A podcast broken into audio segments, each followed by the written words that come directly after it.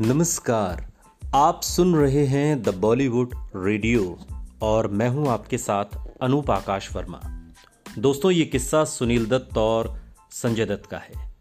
संजय दत्त को बॉलीवुड में पिता सुनील दत्त ने ही लॉन्च किया था और ऐसे में संजय दत्त के लिए सुनील दत्त ने फ़िल्म रॉकी बनाई। बताया जाता है कि इस फ़िल्म की शूटिंग के दौरान सुनील दत्त संजय दत्त के साथ काफ़ी सख्ती से पेश आते थे। एक किस्सा संजय दत्त ने खुद शेयर किया था, जिसमें उन्होंने बताया था कि एक बार सुनील दत्त से पूछे बगैर वो लंच ब्रेक पर चले गए थे, जिसकी वजह से सेट पर काफ़ी बवाल हो गया था।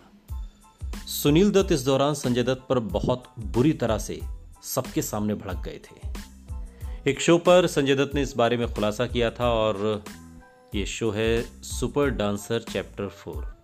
और इस शो में संजय दत्त ने बताया था कि सेट पर वो अपने पिता को सर कहकर संबोधित किया करते थे। संजय दत्त ने बाद में बताया था कि जब हम रॉकी फ़िल्म के लिए काम कर रहे थे तो ये मेरे लिए एक बहुत बड़ा टास्क रहा।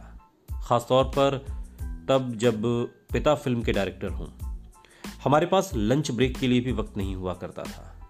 एक बार उनके असिस्टेंट फारूक भाई मेरे पास आए और उन्होंने मुझे कहा कि हमारे पास लंच ब्रेक का समय नहीं है, लेकिन आप जा सकते हैं और खाकर फ़ौरन आ जाइएगा। तो मैं चला गया। अब संजय दत्त ने आगे बताया कि मैं टेबल पर बैठा था। अभी खा ही रहा था कि उधर शॉट रेडी हो गया। पापा शॉट लेने के लिए एकदम से तैयार थे। तब उन्होंने मेरे लिए पूछा कि मैं कहाँ हूँ? तो फारूक भाई ने बोला कि वो लंच करने गए हैं। ये सुनते ही डैड बहुत गुस्से में आ गए और गुस्से में उन्होंने कहा कि अभी के अभी उसे यहाँ बुलाओ। यहाँ बुला कर लेकर आओ मेरे पास। मुझे बताया गया कि शॉट रेडी है और मैं टेबल पर बैठकर खा रहा हूँ।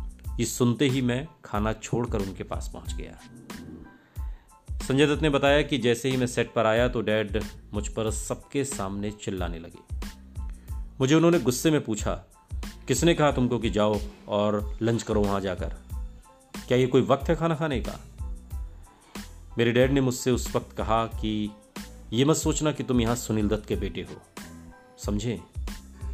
और ये बात मुझे आज तक याद है।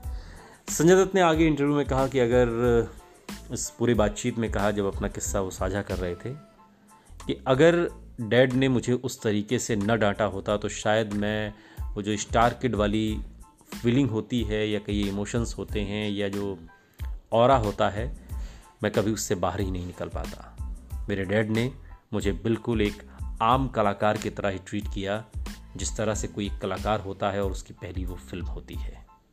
शुक्रिया डैड। सुनते रहिए द बॉलीवुड रेडियो सुनता है सारा इंडिया।